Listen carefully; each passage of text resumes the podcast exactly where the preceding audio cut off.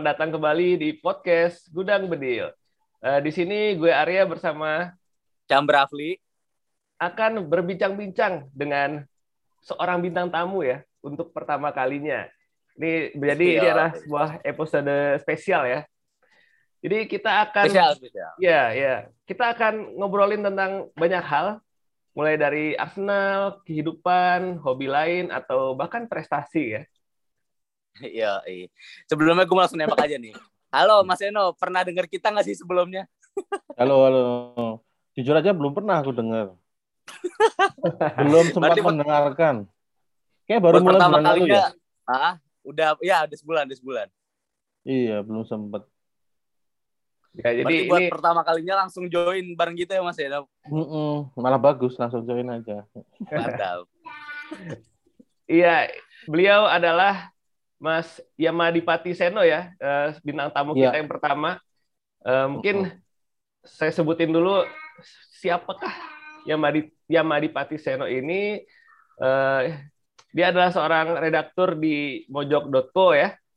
Terus Betul pemilik akun Twitter Arsenal Kitchen dan biasa dipanggil Chef oleh para followersnya.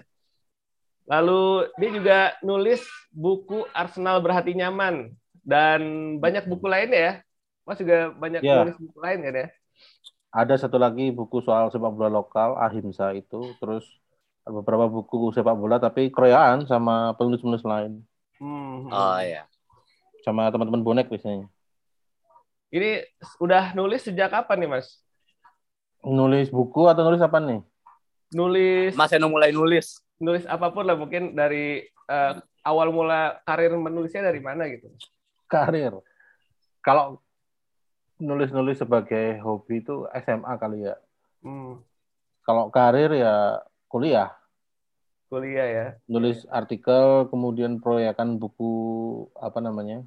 Jadi penerbit itu kadang punya proyek buku misalnya proyek buku budaya gitu ditulis ditulis sama beberapa orang nah itu kebetulan diajak gitu jadi Itulah Mas Seno ini nggak hanya nulis soal bola aja atau emang pas justru awal-awalnya itu malah ini ya bukan nulis bola nulis soal budaya nulis soal sosial. Karena nulis bola itu mulai lebih intens waktu bikin Arsenal Kitchen, kemudian sama teman-teman teman-teman bikin Arsenal Kitchen, kemudian gabung di fandom fandom.id, di situ nulis dan ngedit, jadi makin intens di situ. Sebelumnya jarang banget tulis bola, paling nulis asal-asalan di Facebook dulu kayak bikin sosok analisis gitu, ikut gabung di grup, ya kayak gitulah, nggak ada yang terlalu serius. Nah ini soal um, Silakan, ya. silakan. Uh, Mas Eno ini latar, latar belakangnya apa sih? Emang jurnalis kah atau apakah? Kalau kuliahnya sastra Indonesia. Ah. Setelah itu nggak langsung ke jurnalis sih, malah ke penerbitan buku. Nul ada yang nulis proyekan, ada yang jadi editor selama dua tahunan, dua, selama dua tahun jadi editor. Terus oh, sekarang di, di Mojok. Ya? Gimana? Emang backgroundnya udah nulis-nulis juga. Iya. Tapi bukan dari, jurnalistik. Dulu ah, dari sejak kuliah. Ngomong-ngomong soal mojok nih Mas, eh, kemarin kita sempat ngobrol-ngobrol katanya lagi sibuk-sibuknya nih di di sana ya. Iya.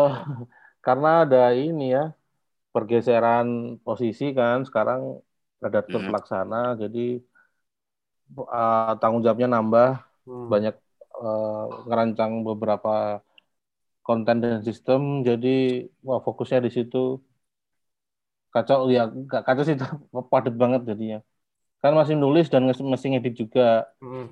kemudian ada pekerjaan di luar mojok juga yang nyita waktu juga kebetulan. Jadi ketunda terus kan kita mau ngobrol. Iya iya. Ya. oh jadi sekarang sudah ceritanya udah naik ini ya naik jabatan ya jadi redaktur pelaksana ya? Alhamdulillah. Alhamdulillah. Terus di nah, Mojok, di Mojok ini kan udah dapat ini juga kan menjadi Employee of the Year ya tahun lalu ya. Kau tahu. Eh, kongres nih mas. Iya terima kasih. Ya itu Sebenarnya teman-teman ada yang lebih pantas lah itu separuhnya guyon aja itu. ya ini kalau nah, Mas Eno, Mas Eno. Ya. Uh, dulu tuh pas pertama kali gabung langsung di Mojok kah atau ada media lain sebelumnya? Enggak, dulu perjalanan karir ya istilahnya ya. Iya. Di bola itu gabungnya di fandom dulu pertama. Dulu diajakin oh, fandom, ya. Mas Sirajudin Hasbi yang foundernya Mojok Store itu gabung di fandom untuk ngedit kan sebelumnya nulis ngirim tulisan nah. gitu terus deket sama beberapa owner sama adminnya terus ditawarin gabung aja jadi uh, internal gitu. Di situ ngedit sama nulis juga masih setelah dari fandom ke mana ya dulu ya? Ke football tribe sih. Jadi sempat vakum nulis sempat vakum nulis bola karena ikut ngurusin Mojo Store Mojo Store juga. Setelah itu resign gabung ke Football Tribe yang sama oh. Isidoro Rio juga itu. Tapi nggak bertahan lama. sekarang di IDN dia ya? Enggak, dia di ByteDance, anak perusahaannya TikTok. Oh iya iya iya. Anak TikTok dari, dia sekarang. Iya, dari football tribe itu nggak bertahan lama sih. Karena tiba-tiba aja investornya cabut oh, lah gitu. Internal tanpa ya. tanpa pun kan biasa kayak media kayak gitu investornya kan ya kadang kayak gitulah. Kemudian hmm. sebenarnya mau ke Tirto waktu itu, ditawarin ke Tirto untuk ngurusin kanal bolanya Tirta juga tapi ditelepon sama Mas Putut suruh balik ke Jogja kata aku dulu kan Jakarta football, football tribe di Jakarta suruh balik ke Jogja akhirnya ke Bung Mojo sih. Sampai sekarang. Hmm. tapi emang uh, sehari-hari juga di Jogja kah? Apa dulu sempat ke Jakarta? Apa gimana Mas Eno? Sebenarnya di Jogja aku asli Jogja juga. Jadi football tribe itu ke Jakarta cuma berkala sih kalau ada rapat aja ke sana gitu. Jadi kalau kerjanya sih online dari rumah. Ah, emang udah dari dulu begitu lah ya mm polanya. Oke Mas Eno. Nah kalau di Mojok itu kan kalau kita baca itu gaya tulisannya yang agak-agak uh, apa ya namanya satir atau nyelkit gitu ya mas ya iya iya jahil jahil banget jahil, lah, jahil ya. banget lah nakal ya iya nakal memang nakal. apa ya uh, karena brand ya brand itu kan punya ah. karakteristik ah. jadi dulu sebelum gabung juga awalnya malah malah dibilang kamu nggak usah nulis kayak gitu nulis sesuai aku gitu hmm. karena aku sebenarnya nggak punya background nulis satir nulis nakal nggak ada jadi hmm. dulu kan selalu tipenya tuh humaniora terus analisis gitu. Analisis yang aku bikin ringan nggak nggak kayak Rianteng atau uh, Coach Noval itu. Jadi biar lebih banyak orang tahu lah istilahnya. Nah ditarik ke mojok dijanjiin nggak usah nulis satir pokoknya nulis sesuai dengan gayamu. Eh ternyata juga di sini diminta belajar dikit-dikit. Malah akhirnya itu yang lebih menonjol kan di mojok ketimbang analisis kemudian. Yeah, yeah. Nah, kalau di mojok yeah, karena segmen pembacanya seperti itu. Jadi Uyan, orang Uyan. ketika ngomong terlalu serius pembacanya yang uh, rata-rata lah. Ketika aku ngece-ngece ini MU, ngece-ngece ini Liverpool atau siapa pun itu rame banget. ya meskipun risikonya diserang tapi nggak apa-apa lah. Karena ya namanya juga tuntutan pekerjaan. Ya agak mengubah identitas dalam tanda kutip ya, tapi Nah. Oke lah, Nambah-nambah follower juga lumayan. Iya benar, bad engagement still engagement ya. ya. Jadi kalau galak di Twitter atau tengil di Twitter itu sebenarnya ya itu cuma branding aja sih. Tapi banyak orang yang kemakan ya syukurin. Tapi bocok lucu banget sih. Apalagi Arsenal Kitchen ya. Ini ya, gitu. Arsenal Kitchen. Um, kalau hmm. saya ingat-ingat kayaknya ada nggak sih gayanya seperti itu? Kayak mojok gitu? Atau ke sini sini aja seketika oh, udah masuk ke mojok? Kalau ngikutin dari awal ya sebenarnya Arsenal Kitchen itu bukan aku tok yang mendirikan tapi ada enam orang. Oh rame. Saya kira masih ada enam orang. Dulu awalnya dari grup Facebook ini forum para Gunners. Hmm. ah. Kita sering diskusi ketemulah enam orang yang diskusinya kalau diskusi suatu isu ya itu, itu aja orangnya. Akhirnya kita bikin website gitu. Arsenalkitchen.com terus uh, kanalnya kan nggak mungkin kalau cuma Facebook bikinlah. Kayak yang ramai waktu itu kan Twitter bikin bikin akun Twitter. Bahasanya bahasa analisis banget itu waktu itu. Ya ngebrandingnya memang seperti itu karena kebanyak kami menemukan di Twitter itu kebanyakan kan news. Yeah. atau share-sharean video atau apa gitu. Tapi kalau yang analisis bentuk tweet panjang dulu istilahnya cool tweet yang pakai nomor-nomor itu ya, itu yeah. belum ada makanya kami wah ini aja lah segmennya ternyata penerimanya bagus karena jarang yang nge-tweet kayak gitu ya ada ada dulu ada Indo Canon partnernya dulu yang tiba-tiba hmm. mas fajarnya menghilang itu ada Indo Canon ada Jalan Arsenal dulu tapi kan apa sekarang ya? tuh Jalan Arsenal masih ada hmm, bisa dihitung pakai jari tuh loh orang yang mau bikin analisis kebanyakan kan news. Gitu. Iya iya. Serius banget itu. Terus berguguran satu persatu. Ada yang kerja di pemerintahan, ada yang berusaha. Yang kebetulan masih bisa megang akun Twitter dan nulis ya tinggal aku tahu. Makanya ya udah jalanin sendiri aja. Aku minta izin sama mereka ya udah jalanin aja daripada vakum. Gitu. Dulu kan sempat ada setengah tahun vakum itu sebenarnya karena nggak ada yang nge-tweet lagi, nggak ada yang bikin analisis lagi. Ya udah, kita ambil alih uh, akhirnya aku wujudin websitenya sendirian juga. Jadi dulu jalan website sama akun Twitter bahasanya masih kak, masih bahasa kaku analisis itu hmm. nah setelah masuk ke fandom lebih banyak tulisan yang humaniora yang um, pakai sisi kemanusiaan itu Iya, yeah, yeah. mojok beda lagi. Sesuai. Konyol-konyol lah gitu artikelnya. Iya, tapi di mojok tuh yang paling iya. inget lah. Kayaknya emang gak ada lagi gitu. Terus iya, apalagi kalau Arsenal kelar main tulisan soal Arsenal di pojok cepet banget gitu Nek. Iya, kan terbiasa nulis cepet sih ya. Jadi ya nah. ya sambil nonton nonton pertandingan sambil nulis sih biasanya. Oh, emang berarti pas kelar langsung naik gitu ya, bukan pas kelar baru nulis. Ya, dulu kan aku sebenarnya sebelum di football fandom itu aku sempat hmm? gabung di aku lupa namanya websitenya. Itu news satu hari nulis 10 10 artikel tapi oh. news ya. Jadi ah. Uh, makin kita sering rajin nulis kan makin banyak tuh dapat duitnya. Iya. Jadi kita harus nulis cepat dari situ lah kebentuk uh, kayak pola ya. Jadi kita nonton ah. pertandingan sambil nulis tuh akhirnya kebiasaan. Masuk ke Mojo itu kan awalnya juga Piala Dunia 2018. Hmm. Jadi Mojo itu pengen bikin artikel yang tayang setelah pertandingan, tapi isinya itu nggak news tapi semi semi analisis kayak gitu kan belum ada tuh kalau yang lain kan eh, media yang lain kebanyakan news kalau tayang gitu setelah pertandingan hasil pertandingan atau apa. Nah kalau Monjo itu sifatnya semi analisis apa yang terjadi di babak pertama babak, dan babak kedua. Nah itu kebetulan dulu karena nggak ada yang lain jadinya ramai juga. Iya.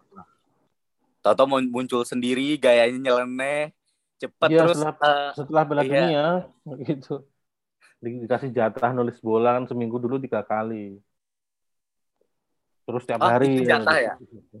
iya awalnya tiga tiga seminggu tiga kali habis itu setiap hari satu.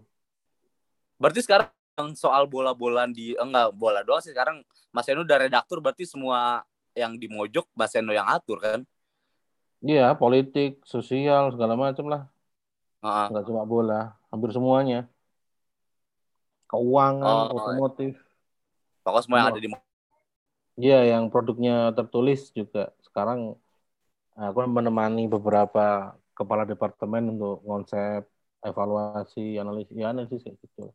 SEO terutama. Iya iya dengan semua uh, kesibukan itu masih sempat nggak ngikutin Arsenal? Kalau ngikutin iya ya. Normal lah buka Twitter. Tapi kalau nyimak sekarang kan aku makin jarang nge-tweet ya. Nge-tweet malah kadang bukan soal bola ya, tapi marah-marahin negara misalnya. Iya, iya. Misu-misu. Kalau nulis nge-tweet gitu ya mungkin incidental lah kalau setelah pertandingan atau apa kayak kemarin ini. Udah makin jarang nge-tweet lah. Nggak tahu energinya kan udah tercipta ke situ nanti kalau masih ada sisa energi ya nge-tweet panjang-panjang lagi lah. Iya.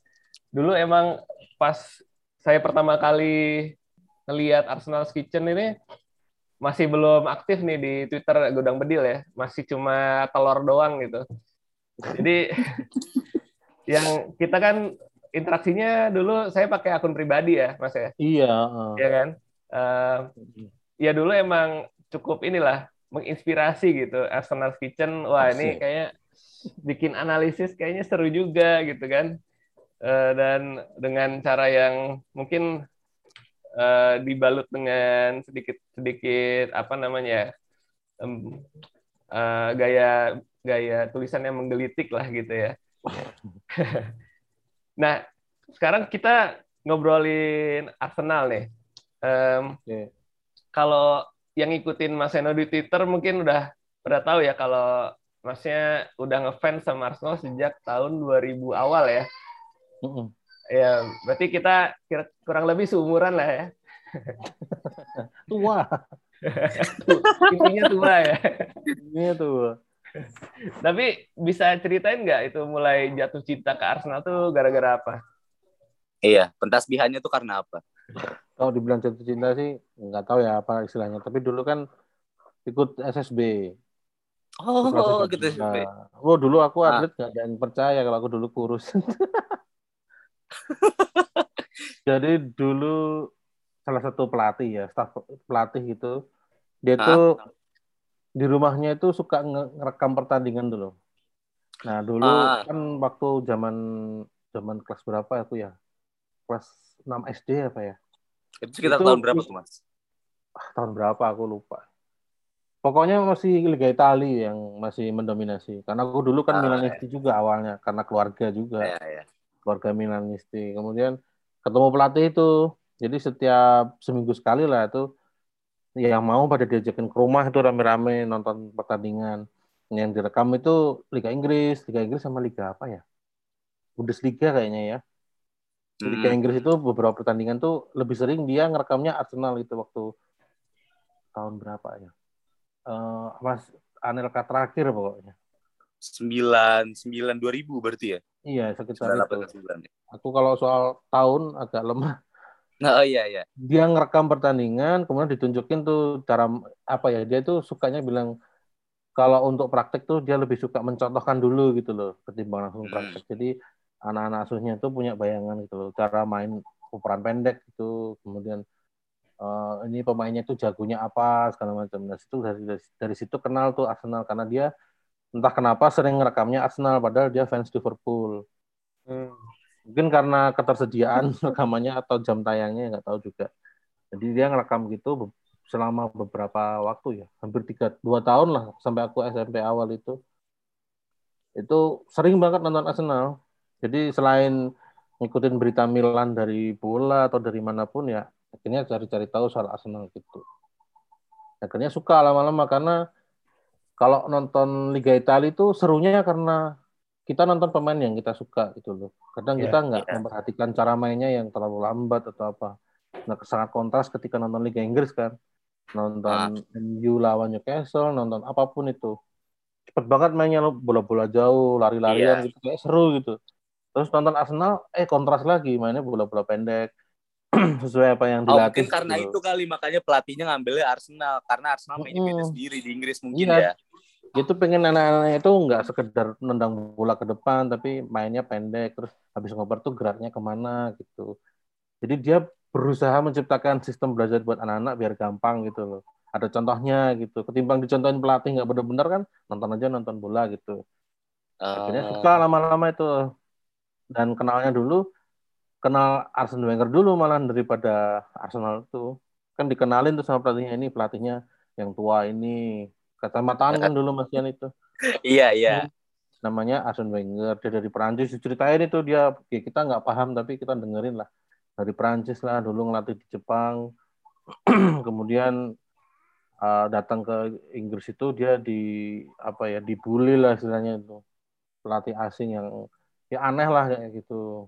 Tapi hmm. kita nggak boleh lihat orang dari itu itunya sejarahnya tapi ngeliat idenya kayak gitu ide itu apa dijelasin itu jadi dia kayak agak-agak filosofis gitulah. Sampai akhirnya kenal Arsene Wenger kenal Arsenal kenal pemain-pemainnya jadi suka akhirnya. Karena dulu setelah Liga Italia turun kan TV-TV lokal mulai nyarin Liga Inggris tuh yang main dari jam setengah enam sore. Iya. Nah, kebetulan udah suka begadang kan jadi nonton. Dulu kan urutannya itu sore itu Liga Inggris sampai malam jam 11 kemudian jam satu tuh biasanya Liga Liga Italia nanti jam 3 Liga Spanyol yeah. jadi yeah. polanya kayak gitu nonton bola terus akhirnya tahu Arsenal kemudian pas mereka double winner itulah puncaknya itu ternyata seru juga mainnya jadi suka sekali hmm. Oke, wah ternyata jalan menuju Arsenalnya cukup unik ya. Jadi ya, kenal cekokin terus. Iya. Sebenarnya itu kayak pelatihnya uh, kurang lebih uh, bilang bahwa cara main yang benar tuh yang Arsenal itu, Arsenal Wenger. Gak bilang bener lah, seenggaknya gampang dipelajari mungkin ya. Nah, iya dia nggak pernah bilang. Ide dia mungkin sejalan gitu ya sama Betul. Arsenal. Dia nggak bilang pelatih A yang benar, pelatih B yeah, yang yeah. benar, tapi kalau cara main umpan tuh kayak gini loh, umpan pendek, habis ah, umpan kamu ah. gerak ke mana gitu, jangan diem gitu. Oh ada contohnya, jadi uh, teman-teman tuh kebayang lah kayak gitu. Pelatihnya berarti udah maju juga pikirannya buat ukuran tahun 2000-an awal. Iya dan dia kebetulan punya recorder apa itu istilahnya aku aku nggak kurang tahu ya, yang buat ngerekam pertandingan tuh loh. Oh pakai VCR oh. gitu bukan? Yang kaset video gitu? Iya gede aku pernah lihat tuh gede lah pokoknya. Tahu ah. istilahnya apa. Keren juga. Keren banget itu. Niatnya luar biasa ya. Berarti itu udah ini ya video analisis ya. Iya. Udah nah. lebih maju daripada zamannya. Mhm. Keren, nah, keren, keren. Mas Enu dulu pas SSB uh, eh, posisinya apa, Mas? Gelandang bertahan atau DM. Hmm. Uh, role pemainnya itu yang Mas itu siapa? Yang Mas tonton atau yang oh kayaknya pengen jadi kayak dia nih, Gattuso kah atau siapa kan? Gak ada, aku dulu pengen jadinya Roberto Baggio mah. Oh.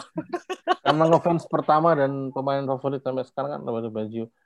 Ah. Pemain bertahan tuh, pemain ganda bertahan tuh kan dulu nggak populer ya istilahnya. Iya, iya. belum, belum zamannya Gattuso.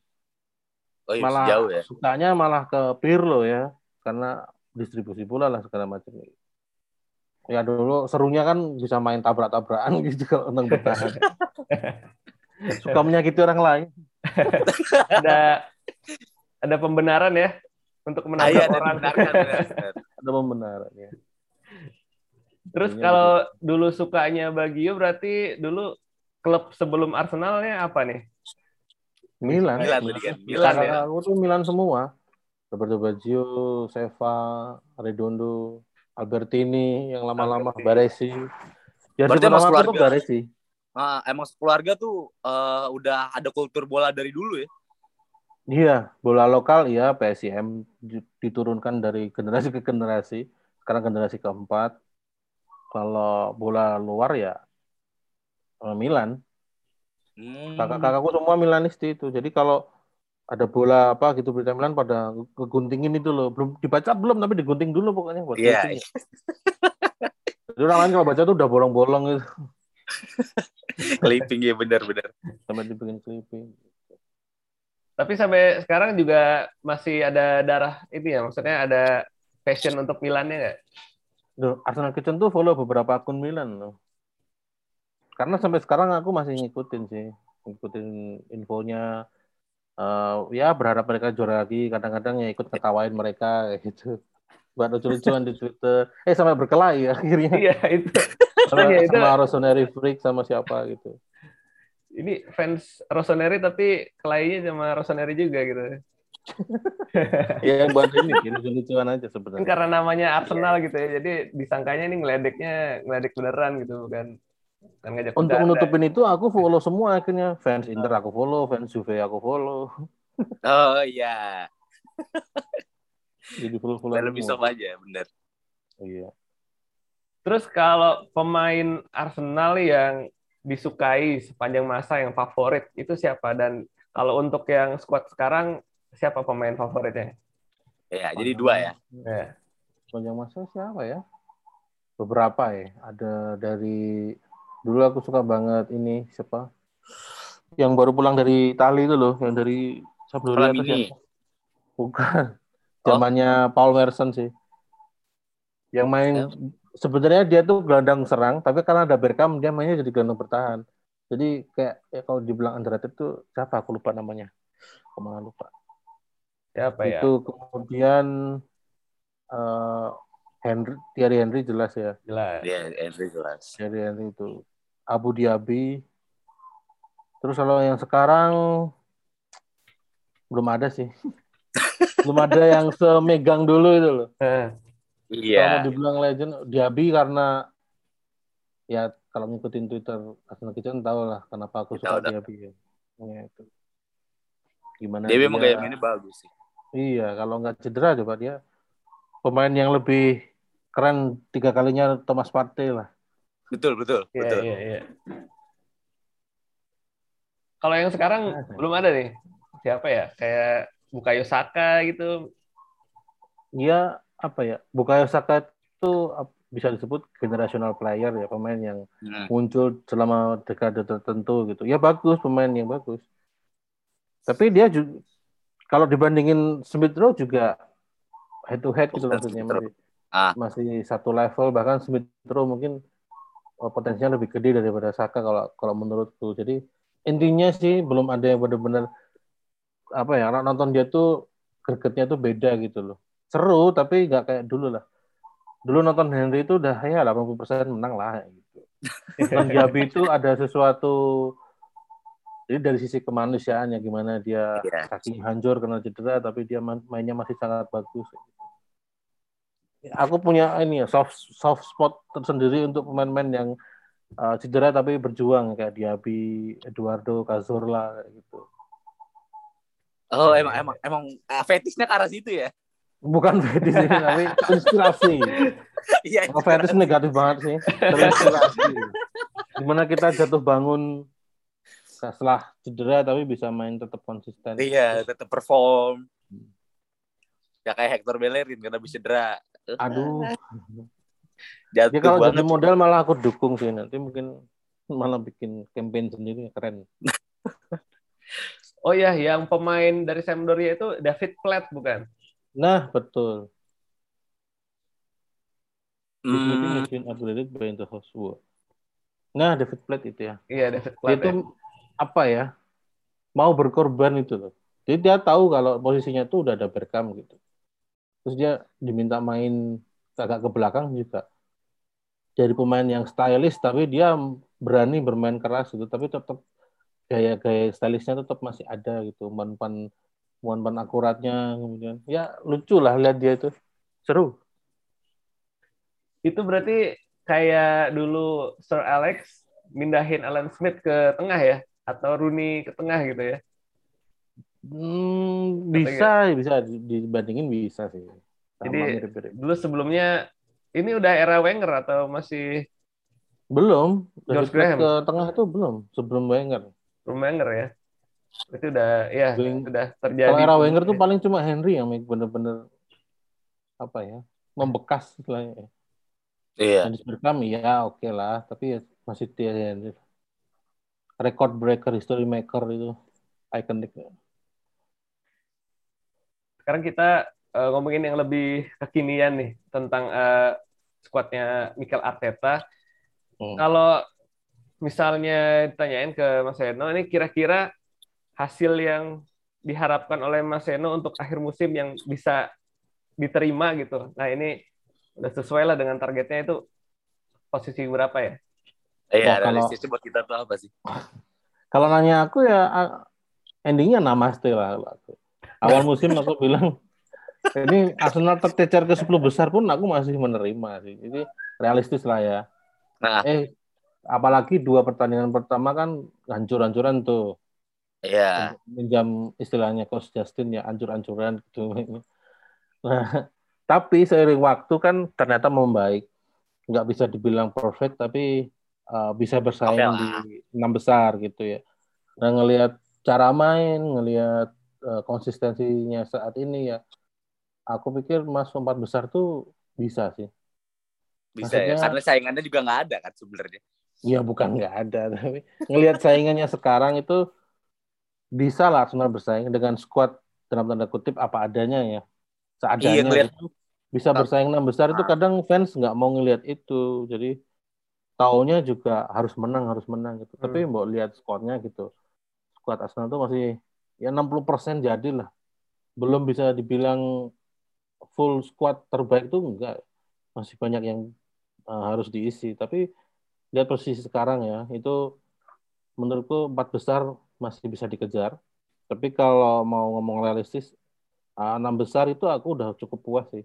Udah cukup menerima karena ya namanya proses tuh kadang bisa satu minggu, dua minggu, kadang bisa 10 tahun, ya gitu kan kita nggak tahu. Dan sebagai fans Arsenalnya udah lama ya, udah akrab lah sama dengan terminologi menunggu dan bersabar itu. Jadi kalau aku enam besar itu udah realistis, empat besar itu oke. Okay. Kalau kayaknya udah nggak mungkin lebih di atas empat besar sih. Iya iya. Kayaknya nggak mungkin deh. Sangat bonus. Jangan iya, terlalu tinggi. Paling bagus, Nanti jatuhnya terlalu sakit. Jangan ketinggian lah. Santai, santai, nah. santai aja. Kalau orang Jawa bilang ono wayahe lah, ada saatnya. Oh, iya. Lihat aja lah gitu. Tenang-tenang dulu aja. Iya pelan-pelan. Tapi kalau mau dilihat progres, kerasa nggak sih ada progres terutama di lini belakang gitu? Uh, kan Mas Heno udah nonton sejak ada eranya Josh Graham atau di awal-awal Wenger ya, yang hmm. ada empat back legendaris itu kan. Iya. Yeah. Um, kalau sekarang, apakah kita sudah punya semacam blueprintnya untuk empat back yang sangat kokoh itu, mirip dengan masa-masa itu? Ketika ini ya, Tomiyasu masuk, uh, aku kan beberapa kali masih ngikutin Serie A ya itu hmm. fans-fans Serie A di yang aku follow udah bilang itu salah ya, satu bagus, salah satu back yang underrated itu memang Tomiyasu dan dia dia bisa main kanan kiri di tengah bisa gitu. Siapa pun nanti yang akan dapat Tomiyasu pasti akan senang gitu. Dan eh kebetulan ternyata Arsenal tertarik. Waktu itu kan udah hampir ke Spurs ya. Aku pikir wah Spurs keren juga nih hmm. tim scoutingnya dapat Tomiyasu ternyata ke Arsenal. Waktu dia masuk Royal, aku ya. udah ya waktu masuk tuh udah yakin kalau kayaknya dia bisa langsung beradaptasi. Bahasa Inggris bagus kemudian personalitinya bagus. Dan ternyata memang langsung nyetel kan langsung bagus gitu dan dia cocok langsung dengan Ben White yang ada di back tengah sebelah kanan gitu. Uh, kalau back itu kan sebenarnya nggak cuma ini ya kemampuan tackle kemampuan apa istilahnya ya yang kemampuan dasar pemain bertahan lah. Tapi dia juga bisa ini yang lebih bagus lagi itu komunikasi. Nah. Jadi dia dengan back yang lain itu bisa saling cover. Karena yang namanya pemain bertahan entah back atau gelandang itu kan yang penting gimana dia bisa cover ruang biar nggak dimanfaatkan lawan gitu ya. Iya. Back jadi bagus ketika dia bisa mencegah lawan itu masuk ke kotak penalti ataupun ketika masuk peluang yang berbahaya bisa dinetralisir. Nah, Tomiyasu kemudian Ben White itu nunjukin ke level komunikasi yang bagus apalagi dengan konsistensi Gabriel dan uh, Tierney di kiri ya.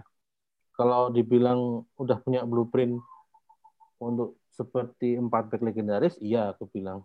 Dengan kemampuan individu yang kayak gitu, kemudian komunikasi yang bagus itu ya tinggal konsistensi dan terhindar dari cedera aja akhirnya. Dan nanti ini kan semua masih muda ini. Masih di bawah 25 tahun semua. Tapi udah nunjukin level kedewasaan yang menurutku bagus banget. Jadi mungkin dua atau mungkin dua tahun lagi lah mereka bisa benar-benar jadi empat back yang apa ya? Kalau satu absen pasti kangen lah gitu. Iya. Karena kita tahu rasa aman tuh langsung terasa ketika keempatnya mereka main. main betul. Bahkan ketika Leno main empat backnya empat mereka pun kayaknya juga oke-oke aja. Gitu. Kenapa ya, perbandingan ya. di situ? Emang Leno udah jelek banget ya mas ya? Maksudnya semua back, semua kiper lah kiper siapa saja yang main. Gitu. Bukan ngeledek Leno ya. Eh, tapi tapi kan tadi dibilang dua tahun lagi uh, mereka udah mateng, gimana ya? Uh, jujur uh, saya pribadi tuh nggak nggak begitu yakin karena takut dipretelin lagi gitu. Bahkan oh, udah iya. ada isu Tierney mau ke Madrid. Ya itu normal sih ya pemain bagus. Ya itu udah normalnya lah. Pemain bagus hmm. pasti akan dikaitkan dengan klub-klub kaya, klub-klub besar gitu. Artinya hmm. apa? Artinya memang pemain Arsenal main bagus gitu tuh. Itu fakta. Kalau sampai diincar Bukayo Saka diincar Liverpool, Tierney diminatin Madrid atau siapa pun ya itu udah wajar karena pemain bagus. Hmm. Tapi ya maksudku dalam dua tahun ke depan semak, mereka semakin bagus itu kan kita bicara proses keempatnya buat gitu. mereka lah ya. Ya. Kalau mau dipreteli dan akhirnya dijual ya ya udahlah itu udah urusan manajemen tapi aku pikir Ateta dan Edu tahu lah kalau empat ini bisa jadi tulang punggung ke depan dan terlalu ini ya terlalu sayang kalau akhirnya dijual. Benar, benar. Bahkan ketika Saliba balik itu uh, aku pikir empatnya ini masih agak susah digeser ya. Meskipun iya. oleh Saliba yang perform di Liga Prancis. Iya, iya. Justru kalau apa ya Saliba masuk dan Arsenal lolos ke Eropa justru nanti dia juga masih dapat banyak kesempatan untuk bermain sih. Ya kan? Karena banyak liga. Karena ada banyak. Tapi lo, anu ya, yang per, yang yang perlu dihati-hati sama Arsenal itu kan masalahnya Saliba itu udah main di first team gitu loh. Selama yeah. satu musim penuh. Artinya apa? Artinya bisa pemain tahu kalau artinya dia dipercaya dan dihargai gitu. Kalau tiba-tiba menit bermainnya berkurang itu ya, dia pasti tahu bahwa dia bukan pilihan pertama lagi gitu. Dan buat pemain kan karir itu pendek.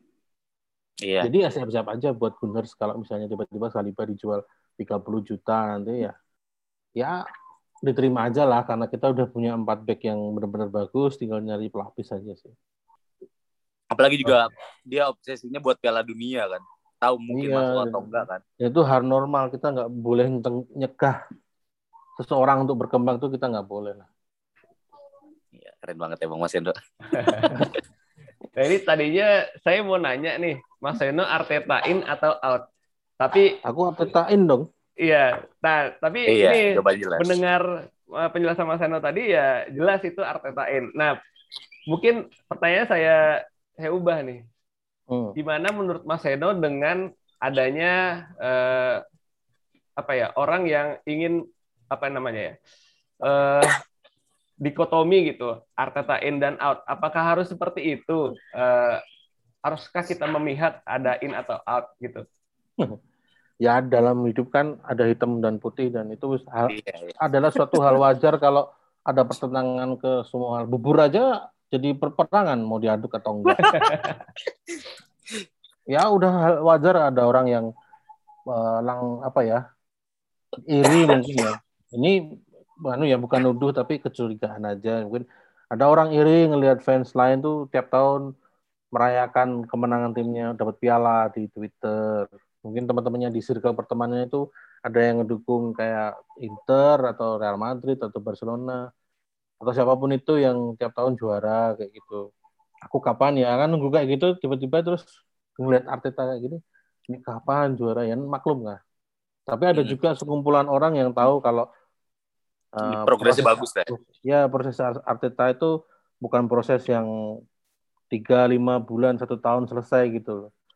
Ya kalau kita dalam tanda kutip lagi waras gitu ya. Kita tahu squad Arsenal itu nggak seimbangnya kayak apa sih sejak, sejak zaman Wenger gitu. Ini kan pembersihan squad itu kan butuh proses gitu ya. Dan iya, iya. kita harus sadar kalau market value-nya pemain Arsenal itu memang rendah. Jelek, jelek Kemarin banget. Chambers dilepas berapapun, oh, kok murah sekali ya memang segitu valuasinya. Iya. Holding pun nggak akan lebih dari 10 juta itu kalau dijual mungkin. Ya, mungkin. valuasinya seperti itu ya kita harus nerima dengan pengeluaran yang gede, pendapatan kecil, itu harus sabar lah. Kan mereka juga apa ya kalau hidup di dalam lingkup redaksi misalnya gitu ya. Misalnya Mojok gitu, ada banyak hal yang uh, pembaca itu nggak tahu kebijakannya gitu.